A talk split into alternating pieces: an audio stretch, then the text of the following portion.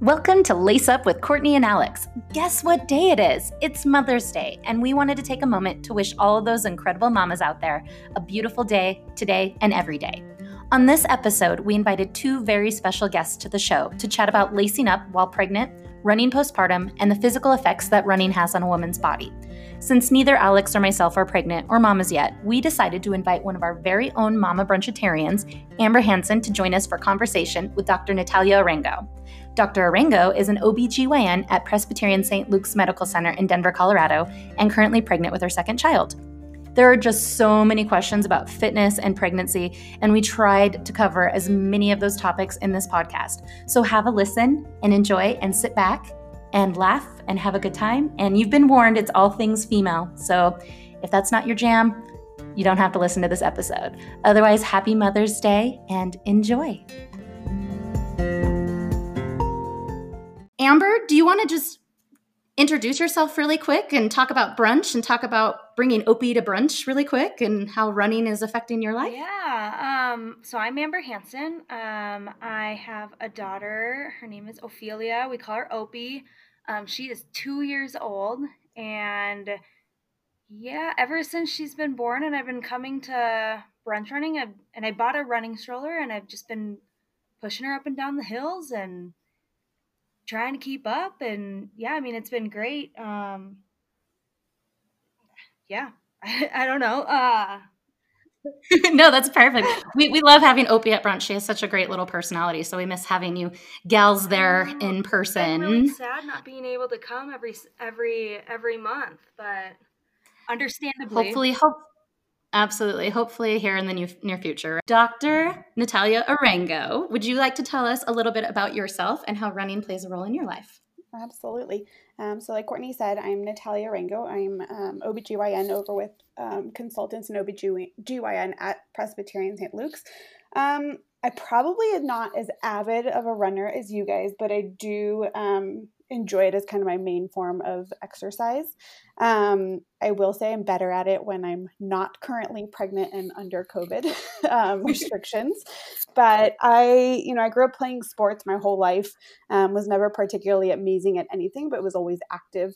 Um, and just kind of turned to running post college um, during med school and residency. It's kind of a way to release um, some stress and keep as um, fit as I could possibly be during those times of um, intense work, um, trying to have some sort of balance.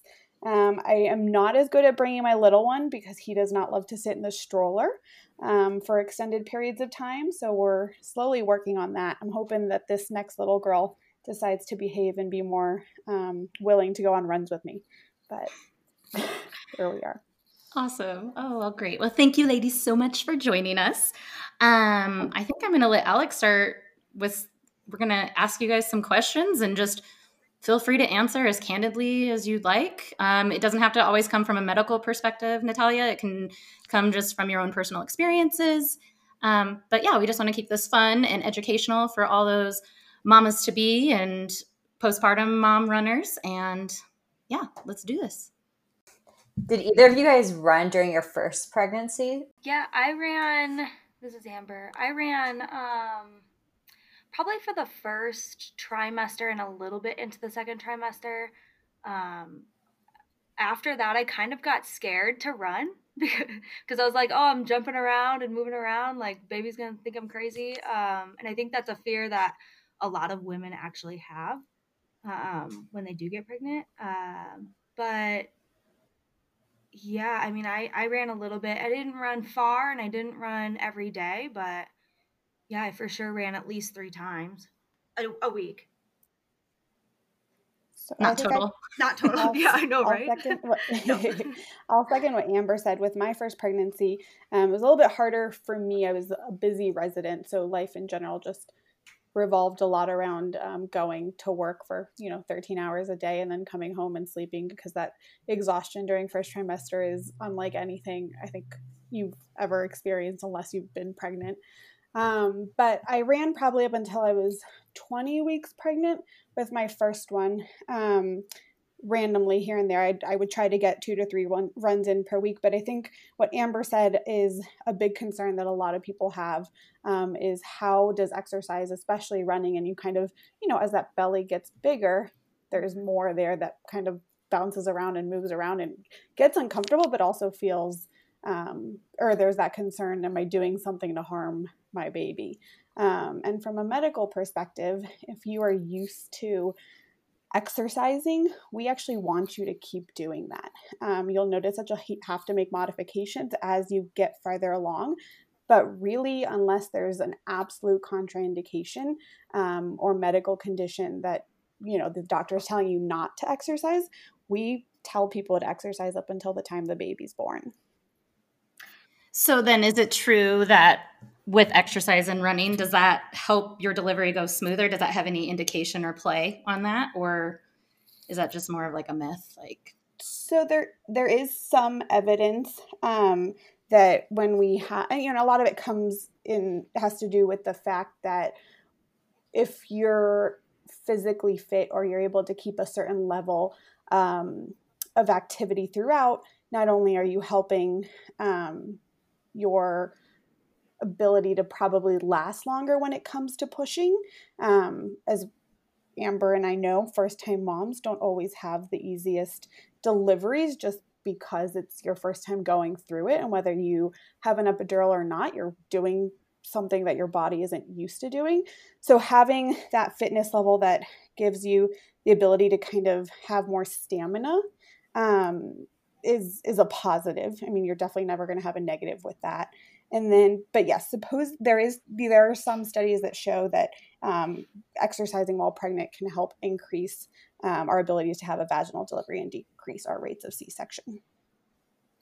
Like you both mentioned, you're not going to go the same level of that you were not being pregnant or postpartum. But do you have any, you know, tips, grace to tell yourself while you're running? Um, like that it's okay, that reassurance of, you know, this isn't hurting my baby. I mean, just anything for new time moms, especially that are wanting to run but are scared to run. I, I was just going to say, like Amber was saying, you know, I think you have to listen to your body, but at kind of the same time, we do encourage you to get out and do at least 30 minutes of exercise if you're used to doing it. You know, ideally three to four times a week, but up to seven days a week is okay. Um, staying really well hydrated is going to be your biggest thing. Um, dehydration um, can lead to contractions. Our uterus is a muscle, and just like when our muscles fatigue, our uterus fatigues as well, especially if it's dehydrated. And so it's just staying really, really well hydrated, um, kind of avoiding that excess um, I guess, anaerobic phase. So, what we like to tell people is that they should be able to carry. So, the talk test, I don't know if you guys have ever um, heard somebody use that term, but kind of the measure of exertion that they are um, using while they're exercising, having the ability to carry on a conversation while exercising is likely meaning that they're not overexerting themselves and are in a good state to be able to um, continue the exercise for the amount of time um, but also without having any negative effects. Um, the other big thing, and you know, it's hard in Colorado, thankfully, has great weather most of the year, um, but in a lot of warm places, is preventing um, spending long periods of time doing physical activity outside so that you're not going to get overheated because um, that itself can cause more dehydration and then other issues along the way. Perfect. Yeah, that's just, I mean, I think in general too, you know, obviously extra care being pregnant, expecting, but just in general, the hydrate, hydrate, hydrate with runners. You should know that. You should know better. is it weird that the thought process I have is uh, like if I was a baby in a belly and like it'd be like, you know, you're bouncing around in jello. as, as your mom's running along. I don't know why that's the vision that I get when thinking about, you know, running with a baby in a That's belly. probably what it looks like for sure. A little a little nugget and, just and around. Might, I mean, there's they probably feel some, you know, they're yeah. feeling some movement as well, but they do have a nice cushion of water um, that they can float in there. And we don't feel a lot of you know some babies are super active some are not so a lot of times we don't always feel how active they are um, but may notice you know increased activity after we're done exercising because they have they've gotten a good little jostle in there but it's not doing anything that is going to hurt them switching gears just a little bit about new mothers generally speaking when is it safe for them to return back to running so, two part question. And is there anything weird, only because we don't talk about it, that is likely to happen when you do return back to running, which is actually super normal? Um, yeah. So, oh, go Amber. Go no, ahead. you go. I'm not. I'm not a professional doctor. Yeah, but, so I don't. But know. you're a running mom. You know. What, you know the things that happen. Yeah. You're good. For me, I just I went back to running. So I th- I got the clear at what is it usually like six weeks? They give you the clear to start working out.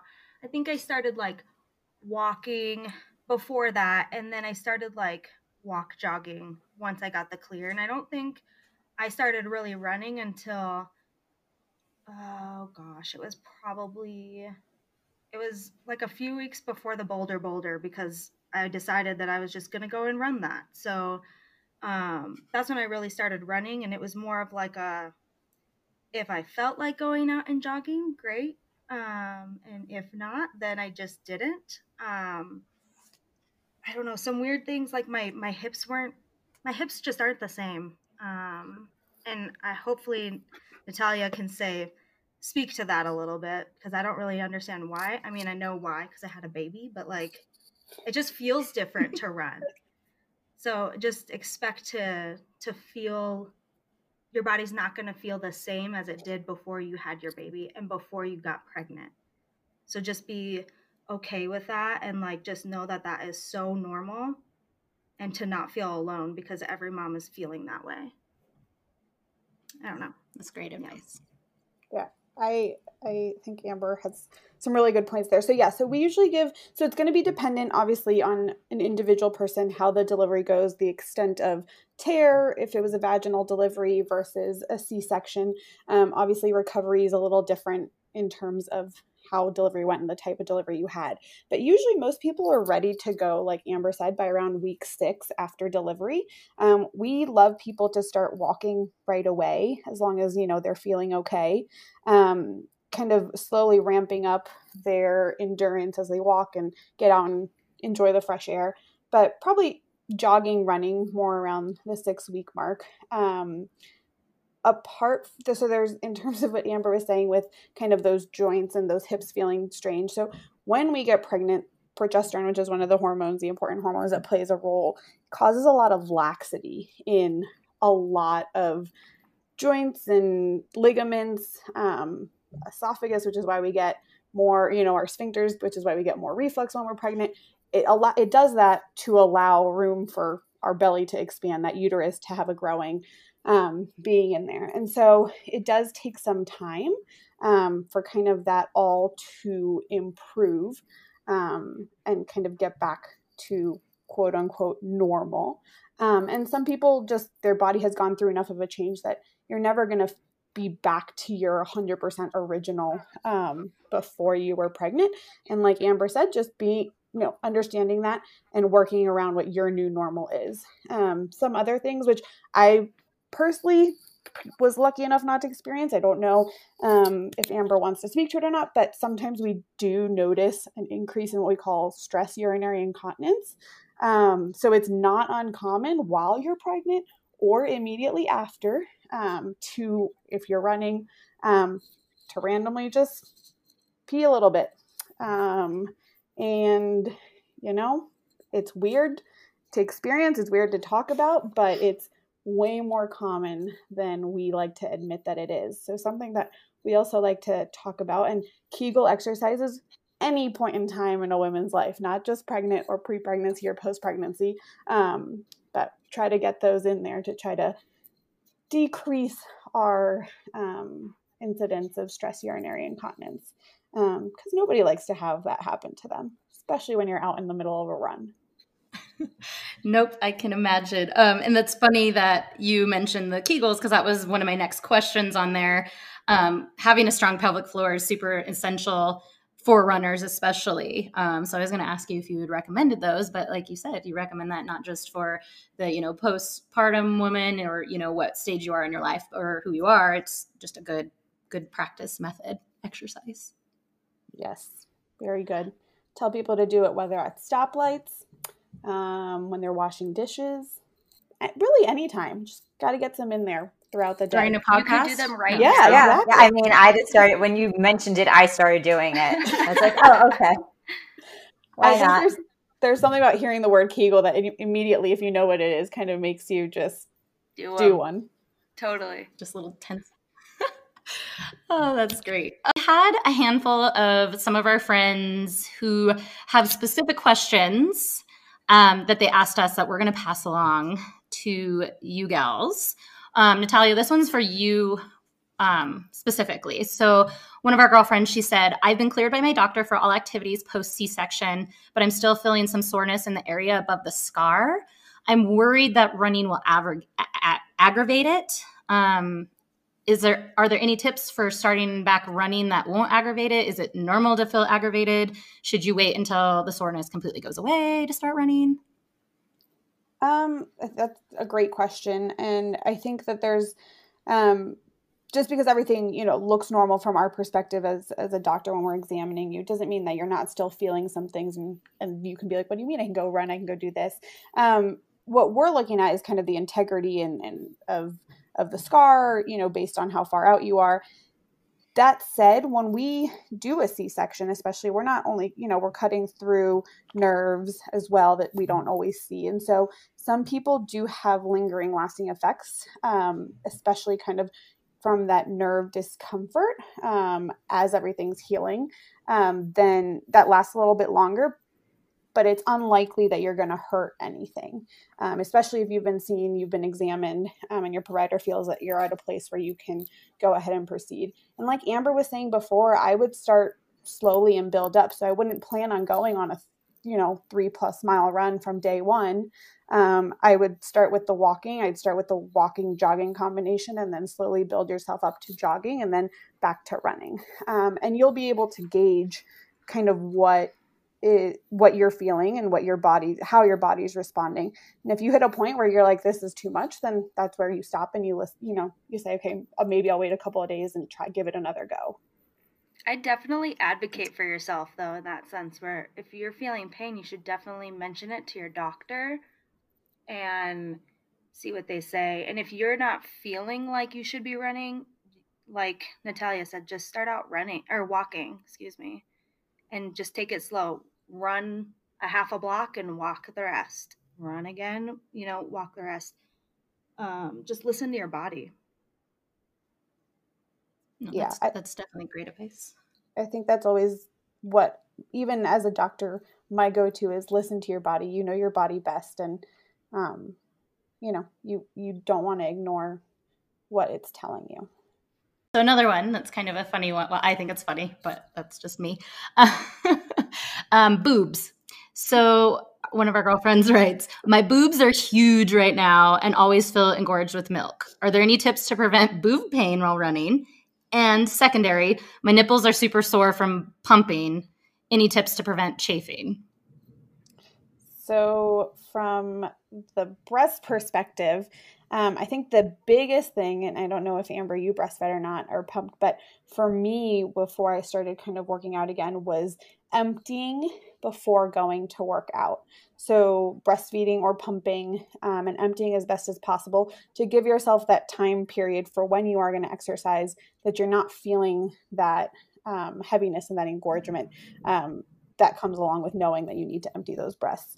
That's probably the biggest thing to help get some release or relief. Um, also, getting really good sports bras um, postpartum is, especially if you're going to start working out, is super important. I don't have a specific one that I like, um, but just finding something that's going to be nice and supportive. Sometimes that means wearing two.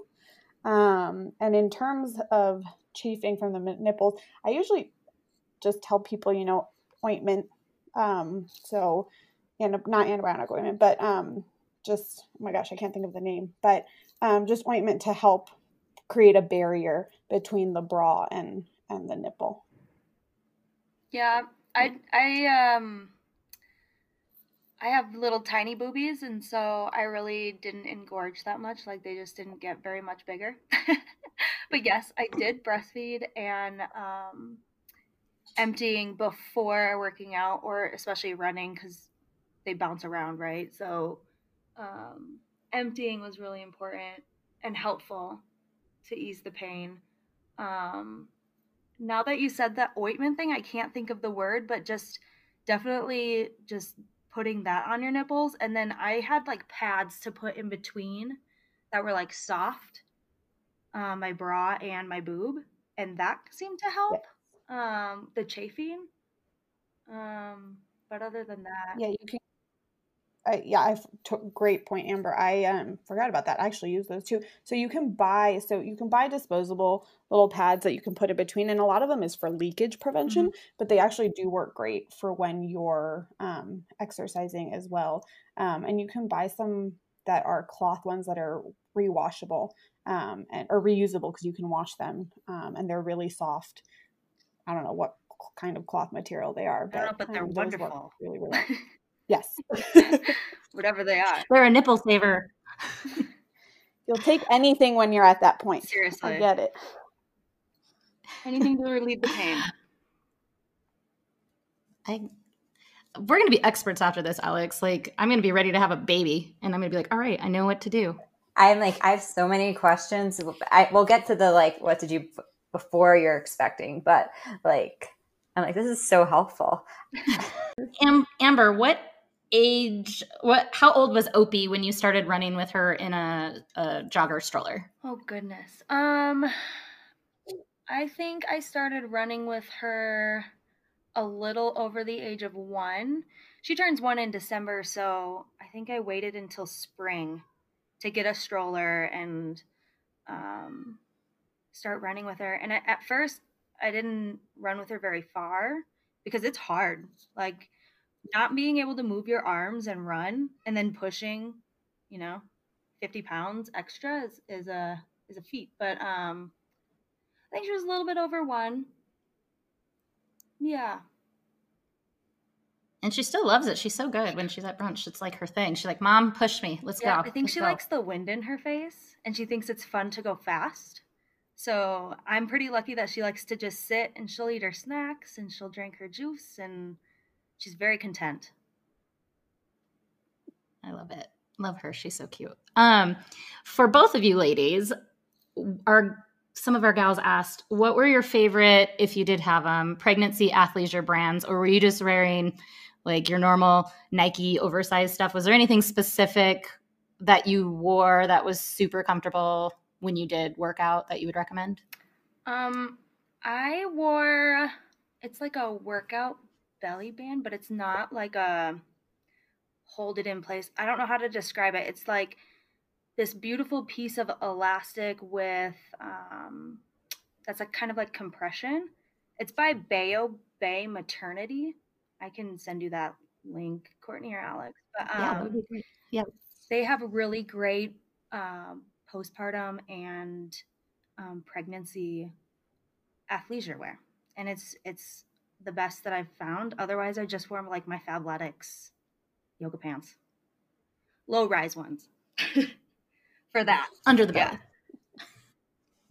So I didn't. I didn't really show with my first one for a long time um, and was mostly in scrubs and otherwise. So I was just wearing my regular, whatever random workout clothes um, with my first pregnancy. This time around has been a completely different story. Um, and I have actually, I really like Gap's workout clothes. Mm. Um, and so I've actually just bought a couple of their um, maternity workout stuff and has been, I mean, usually just pants, shirts, I just wear whatever um, I already have, but it's been really easy, not, you know, just normal stuff. But I, agree with what Amber says. Belly bands, not the super supportive ones, because those are going to be a little restrictive while you're working out. But um, there are intermediate type of belly bands that are really great. to help feel to help that ex, you know feel that extra support um, when you're doing a workout while you're pregnant.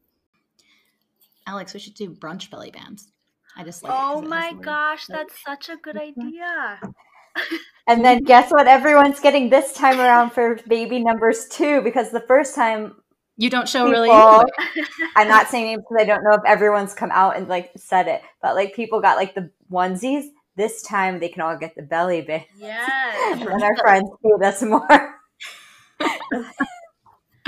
oh my gosh, that's. We're like, look what we got you and your baby. I think that's a great idea. I'm all for that. I'm hopping on board.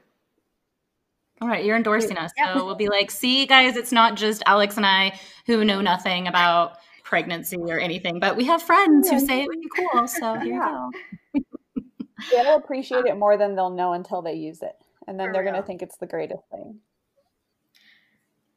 That's so true. I had a mm-hmm. friend who kind of made fun of me for wearing mine. And then I got her one when she got pregnant. She was like, Oh my gosh, I didn't know I needed this in my life. You are a godsend. And I was like, I know. Let me tell you. One of our girlfriends asked about if your feet are swelling during pregnancy, which I'm assuming a lot of times does happen, or I don't know, but seems like something that happens quite a bit that I read about. Um, do you recommend increasing your shoe size or using compression socks? Like, what do you do for swelling feet?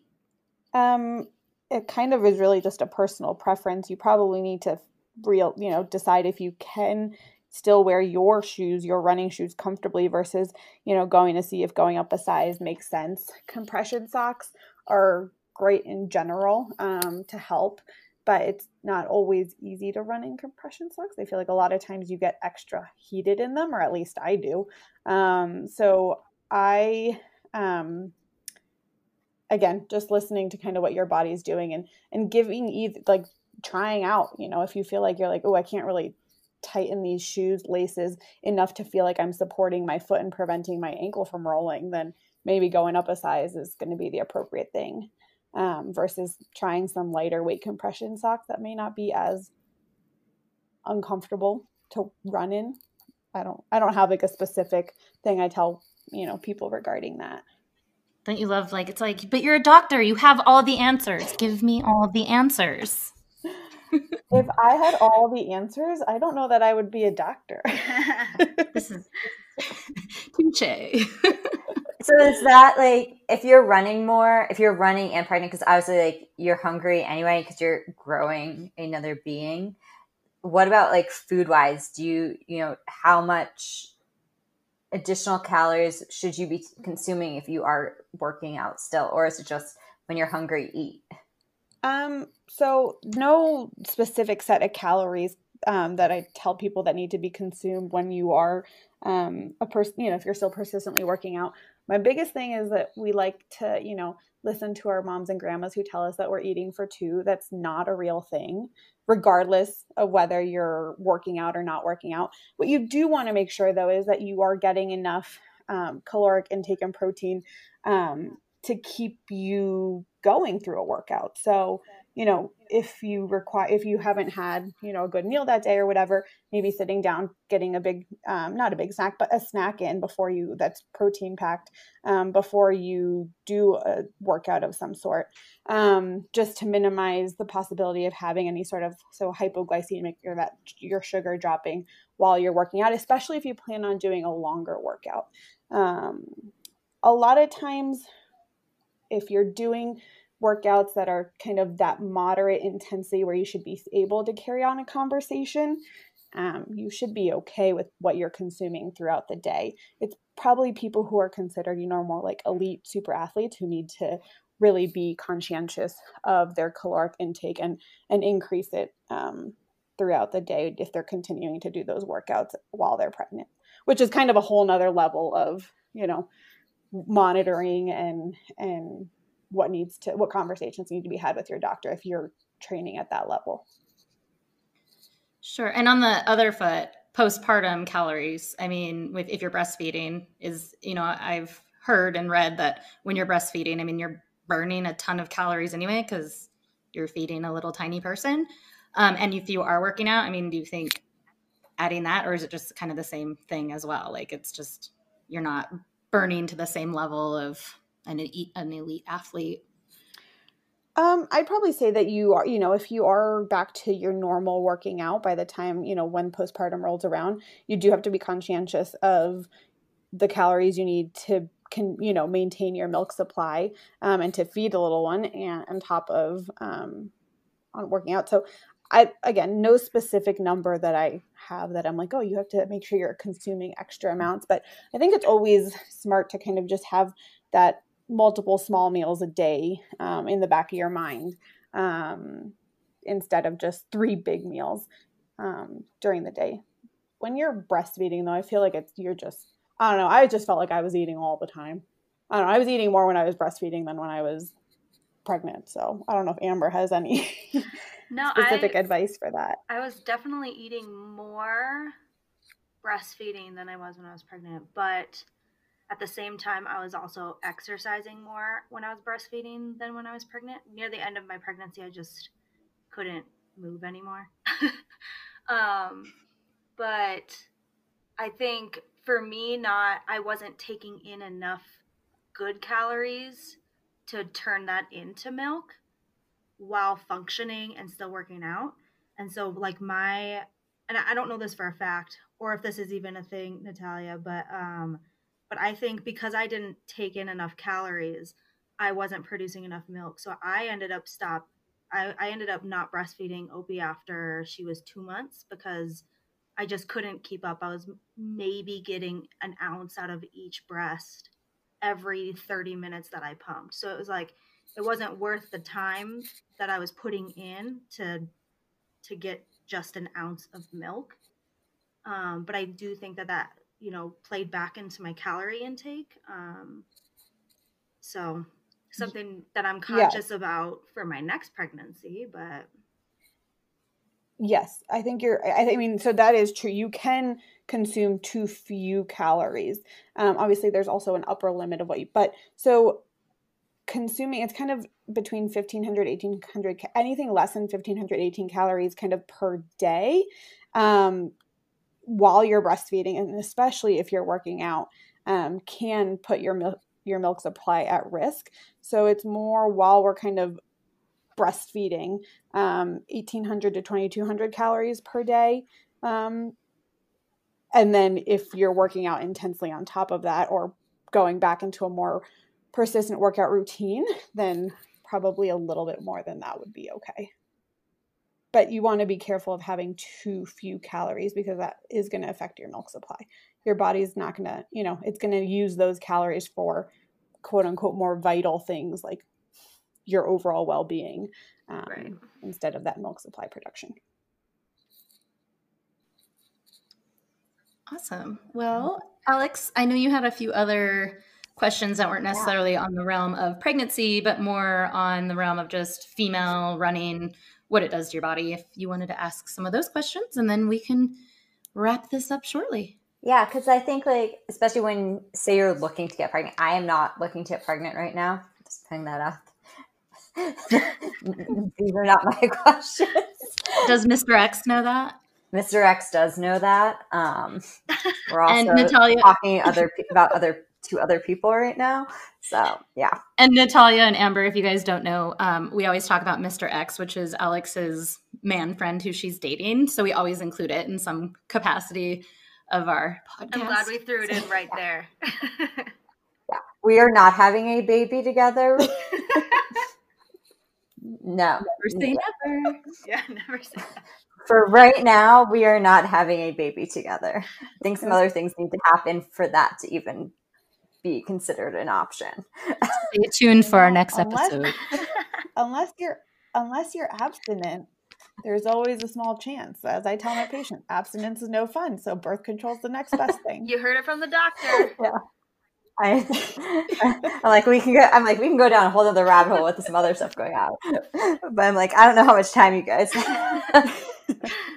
I mean, they're moms. They are pretty dang busy. So, um, but if say, like, obviously in the sport of running, a lot of women can tend to lose their period, um, especially when you're marathon training or endurance racing or any of that stuff. So what if you know you're looking to get pregnant but you haven't had that consistent period or you've you know lost your period? What are some of the steps that you should be taking if you know that you want to get pregnant in the future? So the biggest thing we, you know, there's lots of reasons why people can have what we call secondary amenorrhea or kind of stopping getting your period at a certain period of time um, for a certain period of time. And the biggest thing is you're going to want to, you know, if it's been three months without a period, that's when we as doctors would jump in and start doing um, some sort of workup when we would want to see you, especially if um, pregnancy is something that is desired in the near future um, or in the future in general, you know, just because it's hard. Um, you know, you could use ovulation predictor kits, but if you're not having a consistent cycle, it's hard to know when to use those. Um, and you're spending, you know, money using those to be able to use them on a daily basis to see if you're still ovulating. Um, and so my biggest thing would would be to say if you are going three months or longer without a period and you previously consistently had a period um, then you definitely need some sort of evaluation by preferably a gynecologist um, but a lot of primary care doctors so family internal medicine doctors can also do it as well um, to kind of make sure that everything else is in line and that we haven't altered anything else and that we're not missing anything. Um, but so it's it's hard, you know. And I haven't worked with a lot of elite athletes or these long distance super ultra marathon runners. Um, so I have actually never had a patient who has has faced that. But now that I'm back in Colorado, I'm sure I will. Um, but it's just getting getting to the doctor at an appropriate time for evaluation and and making sure that there's nothing else going on and that you can start that conversation um, with a provider yeah i'm like that's that makes so much sense um, yeah like yeah there's so much I'm because obviously like to look at hormone levels and all that and everything um anything else that if you're planning or looking to get pregnant in the future um, that women need to know about running or about fitness as they're kind of in that family planning state. Because um, I know I've definitely seen friends, you know, who became so fearful of working out, especially after you know suffering you know multiple miscarriages, um, that they thought like by moving their body they were running the risk of losing a pregnancy.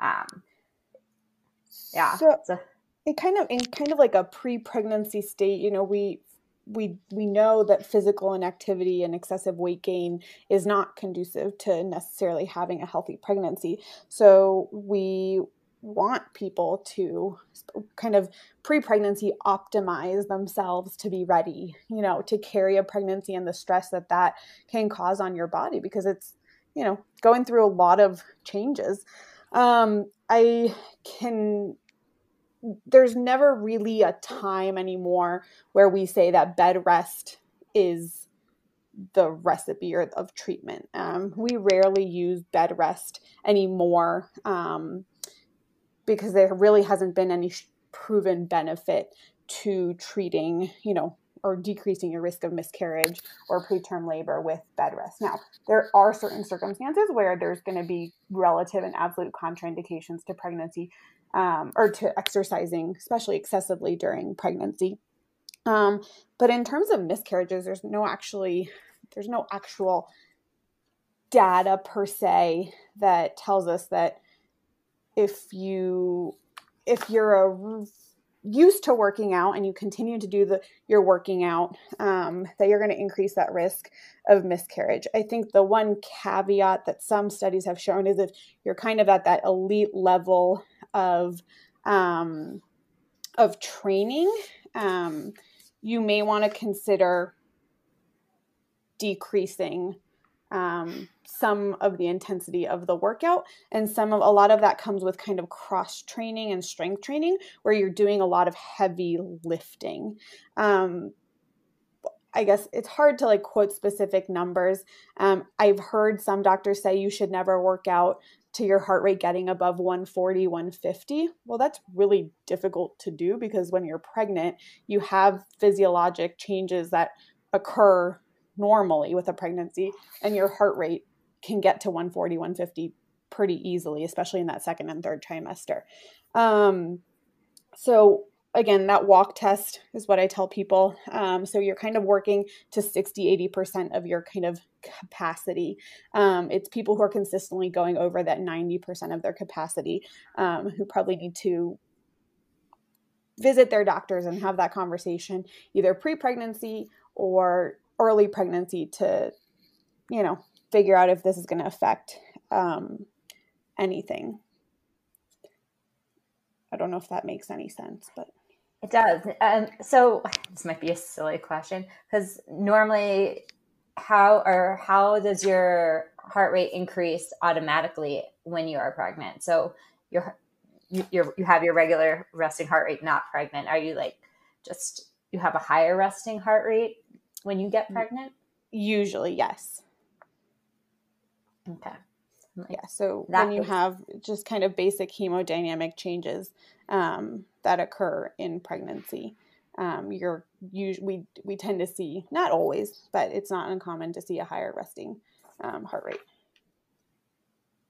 I'm like, I don't have any other questions because otherwise this is going to turn into a consult of maybe like, well, this is what's going on with me. um, I, Bill Alex's insurance. Um, I don't have insurance anymore, so. oh goodness, no um, no, this is this is great, really informative. Um, love that you gals took the time to just chat with us and answer questions and informed us too. Um, you know, because every we all know, right? There's Dr. Google out there. There's all these different things that people read, and I think it's just a a comfort knowing and hearing from women who have had children and have gone through this themselves and getting that information is way more beneficial than just reading on Google like is it normal to da da da da da um, so thank you, ladies, so much, and happy early Mother's Day. Mother's Day is next Sunday, right? Is that? Yes, I think yeah, so. Wow. It... Yeah, it's crazy. Well, maybe I think our goal is to get this out around Mother's Day. So, so happy Mother's Day. Happy Mother's Day. Thank um, you, Amber. Do you have any other questions? I mean, or any questions? No, no, I don't think so. Just thank you for inviting me to be on here and hopefully hopefully I made some sense. That's how I always feel after this podcast. And then when like we re-listen to it, I'm like, oh my gosh, is A that how I sound? Right? And B, are the words that I'm saying, are they actually coherent? Right? Or is it just jumbled? Well, and I'm no, like, you sounded... I'm like, oh, I know, I'm, I know what I'm going to talk about and how I'm going to answer, blah blah blah. And then I get on here and I'm like, word vomit. I I was like, I didn't even think about that before.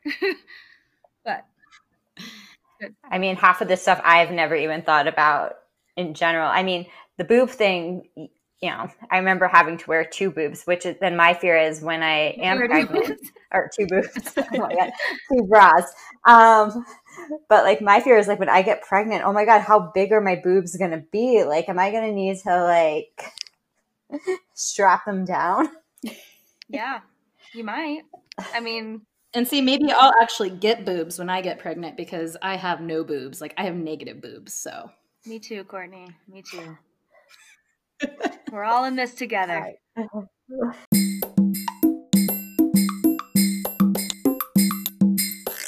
Um, can I ask a question though, random about yeah. the brunch running? How does where do you guys meet? When do you guys meet? How does it happen?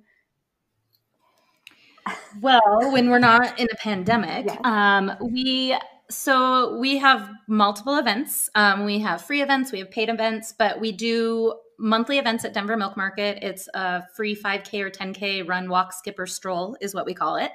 Um, and then you order your brunch afterwards, and we get different partners, and everyone gets either a coffee or a cocktail complimentary. Um, it's just a really fun community of runners, walkers that come out with us. Um, we have anywhere from 100 to 200 people when we do have those. Um, and then we do have a big timed 5K, 10K race every October in Denver. Um, and that's all you can eat, all you can drink when you cross the finish line, live music, um, chalk for the kids. It's just a really fun kind of celebration after training for your run. Um, so yeah, we're mainly in Colorado. We've had events in Arizona, we've had events in New York and San Diego. Um, what we're trying to do right now, especially with um, the pandemic, is do a lot of virtual experiences um, and just really providing that sense of community for everyone across the board, even though we can't really be together. Like, how can we still connect? Um, so Alex and I have worked on some training plans, but we're also working on some challenges and some partners, which we will be announcing that stuff pretty pretty soon. We have some really exciting things coming um, coming up for that. But yeah, so in Denver, it's Denver Milk Market, and we welcome you know every anybody and everybody, um, kids and strollers, kids that want to run, dogs, husbands. yeah, and especially as kids get older, we have a lot of parents that like the kids come out on their bikes or scooters and the nice thing is the group really wa- keeps an eye on everyone because we know sometimes some kids like just like to go and want to have fun and they know they're in a group and they'll hang out and chit chat with whoever's talking to them as we all run and try to keep up on their bikes. Very cool. Or with their bike. Yeah, it's yeah. really fun, Natalia. If you can make it to one of them, you definitely should when this whole crazy pandemic thing gets over. Because they're yeah, blast. That's what I'm thinking. Yeah, I don't. My belly this time around doesn't really like me doing a whole lot of things, but um, come August when she's here and I'm back into the full swing of things, this sounds like a great event and or you know just part thing to be a part of on a monthly basis. So absolutely, we have a lot of a lot of moms that will bring the kids, or a lot of moms that are like, "This is me time." Like I meet with my running girlfriends, and we just go, and I have a couple hours to myself where we run and have a mimosa and brunch and then I go back to the husband and the kids. Or you you know bring the kiddo to brunch because it's a fun activity for the kids to see and be a part of. So um and you know if you decide you want to bring baby to brunch i mean who doesn't love a baby at brunch? It's like a puppy at brunch like, oh my gosh! It's also our reason our excuse to make more friends as adults because we're like we just want to make more friends and know more people that like to do the things we like to do. Yeah that's I tell my husband all the time, I'm glad we moved back to Denver so I can just hang out with the people I already know because I'm too lazy to go find new friends. It's hard. It is hard. So I figure the next time I'll make new friends will be when my kid's in school and I'm like forced to socialize. Yeah. Right. Your kids yeah. will make friends for you. Exactly. It's like, guess what? You can be friends with this person because you're a kid and both kids are friends. Um, the only, only only other thing that I don't know if you guys want to incorporate it some way or shape or form or conversation for some other time, but um, obviously exercising at altitudes, we're you know lucky enough to be doing it, so we shouldn't really we don't really worry about um, going above six thousand feet and exercising, but a lot of that changes for women who are low landers coming up here visiting and exercising at altitude when they're pregnant. So just just something to think about. Um, for Ooh, I have a other topics about conversation. That. I have a question about that because, um, like, say you, you live down here and you go up to altitude, um, like up to like the mountains, and you're hitting like seven, eight thousand feet up there in some of the mountain towns. Like, is that something to be aware of when you're pregnant and you live down here and making that kind of altitude shift? It's usually not you us going from here to the mountains usually not substantial enough to to cause any um, significant issues. Um, you may notice you're you know breathing heavier and having a little bit of a harder time but it's more people coming from very low altitudes um, kind of sea level that come to us um, and are starting to do things above that 6000 foot mark that really need to probably take a couple of days to kind of expose themselves to that moderate to high altitude um, and the lack of oxygen or the decreased oxygen, I should say, that we have um, at those altitudes um, when they come and visit. And it's not that uh, it's not necessarily that we're going to have these adverse effects on the developing fetus itself, but it's more the ability to to kind of perform um, to the to our capacity in whatever you know exercise we may be doing. Um, and then the bigger thing too is going to be altitude sickness. Um, we might get hit with it more readily if we're coming from those lower altitudes especially when we're pregnant because we're already dealing with all these physiologic natural changes that are occurring in our body. Right let's just throw in like you know 5280 feet yes right? Yeah. So this might be a weird question like so when babies that are born at altitude versus babies that are born at sea level, like is there are babies that are born at altitude adjusted to the altitude right because mom's already adjusted to it? Um, I I, like, I, don't truly i mean this is where I, my um I yeah. caveat of i'm an obgyn and i love to deliver babies and then i love that i can hand them off because babies themselves terrify me um but in a good way in a good way um. I do know that we have it's not uncommon for babies born at altitude to need um, oxygen um, mm-hmm. about so about 10% of babies might if i'm quoting you correctly or quoting people that have told me before do need some extra oxygen supplement um, support when they're first born whereas we don't tend to see that as much in babies born at lower levels um, lower uh, levels of altitude so i don't know truly in terms of um, adaptation wise what physiologic uh you know yeah. how they're how they're adapted or not but i'm i don't know. Uh, now I, am probably gonna go down that rabbit hole after this conversation to do some research. Because alex is like a little kid but why i am well that and then you want to know what then then i started doing the math of all the babies that i know that were just born and out of the five one was on oxygen hmm. but yep. she was also a preemie yeah, so preemies definitely, but um, it's not uncommon to see full term babies who have otherwise nothing else going on need to spend a couple days um, on oxygen or go home on oxygen. Um, Natalia, can There's I ask so you? Things. It's totally not related to babies breathing, but um, it has to do. it has to do with um, moms who pee their pants after baby. So like, that's not supposed to happen, right? Like that's not a good sign. Like when you're running, and I don't mean like a month after baby or 2 months after baby. I mean like a year, maybe like 6 months, a year and and on. You shouldn't be peeing your pants anymore when you're running, when you're laughing or anything like that. Should you? Oh, but you do. That's completely normal. So that's why I was saying stress urinary incontinence is something that I think the majority of women don't talk about. But if you were to pull your friends that have had babies or you know people that you know that have had children especially vaginal deliveries mm-hmm. it is not uncommon to have um, to have that be a thing and the more pregnancies we have and the more weight we're putting on them, the more vaginal deliveries we have, mm-hmm. we increase our chances of, of having stress urinary incontinence. But it's about two and two to two and three women usually will complain of it in their lifetime um, eventually. And, and is there a way, like, because you can strengthen those muscles, like, when is the point where you you get help for that? When it is bothering you because it's affecting your life so much. So I have ladies who come in and tell me, "Oh yeah, I pee my pants all the time and I don't care." They're literally there are people who and I mean, obviously every there's an extent of of the definition of peeing your pants. Like some of it's just like, "Oop," you know, like I sneezed and like a little drop came out versus right. I coughed and I emptied my entire bladder on myself. I mean, right. like there's just complete opposite ends of the spectrum. And there are people who will be completely bothered by the fact that they sneeze and they have a drop of pee and people who completely empty their bladders and just don't care because that's just how we are.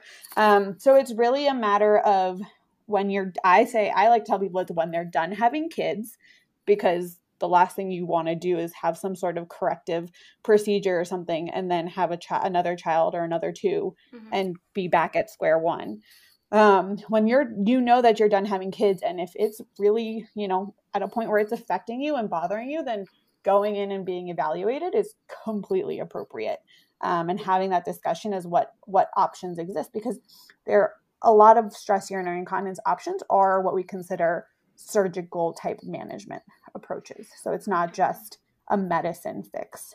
Gotcha. Hmm. Yeah.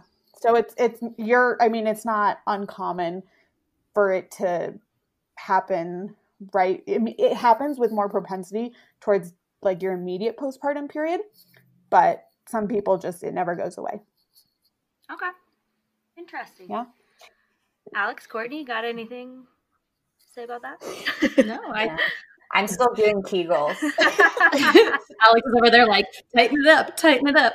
No, I think that, you know, having a podcast like this today where we're just candid and we're talking about it and talking about things that, you know, maybe societally taboo or, you know, for years, women, it's like, we don't talk about periods. We don't talk about, you know, what happens when you have a baby. We don't talk about these things because it almost makes you feel like, ooh, like, ooh, no one wants to hear that. It's like, no, like that makes us human. It's fine you know, get over it. So I I'm appreciative of, you know, that's the more you talk about it, the more it normalizes it. So let's, you know what? Guess what? People pee their pants. It's okay. Absolutely. And if it bothers you, there's solutions for it. And if it doesn't bother you, power to you.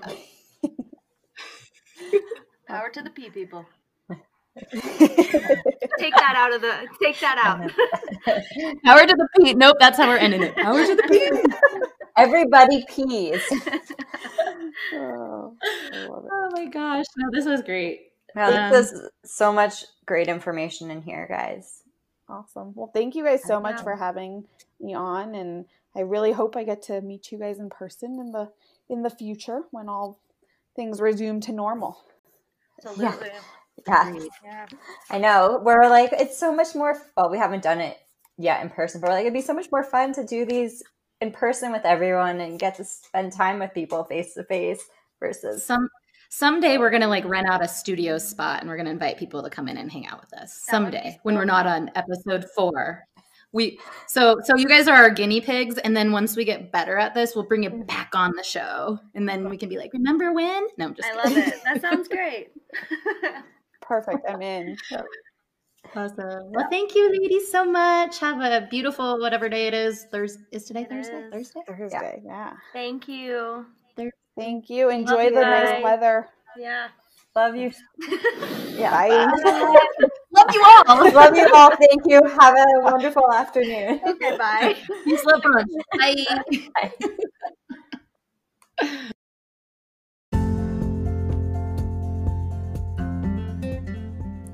And that's a wrap. Thanks for listening to our latest episode of Lace Up with Courtney and Alex. If you want more and you don't want to wait for our next episode, you know what to do. Head over to Facebook or Instagram and search Brunch Running, and you can't miss us. Also, you can visit us at brunchrunning.com and check out our newly launched training plans and incredible challenges we have coming up right now for the month of May with incredible prizes. We've partnered with Strength in the City, and there are some ridiculously amazing prizes right now you guys can win. So, all you have to do is just head over to brunchrunning.com right now, get all the juicy details on how you can win. So, in the meantime, peace, love, and brunch.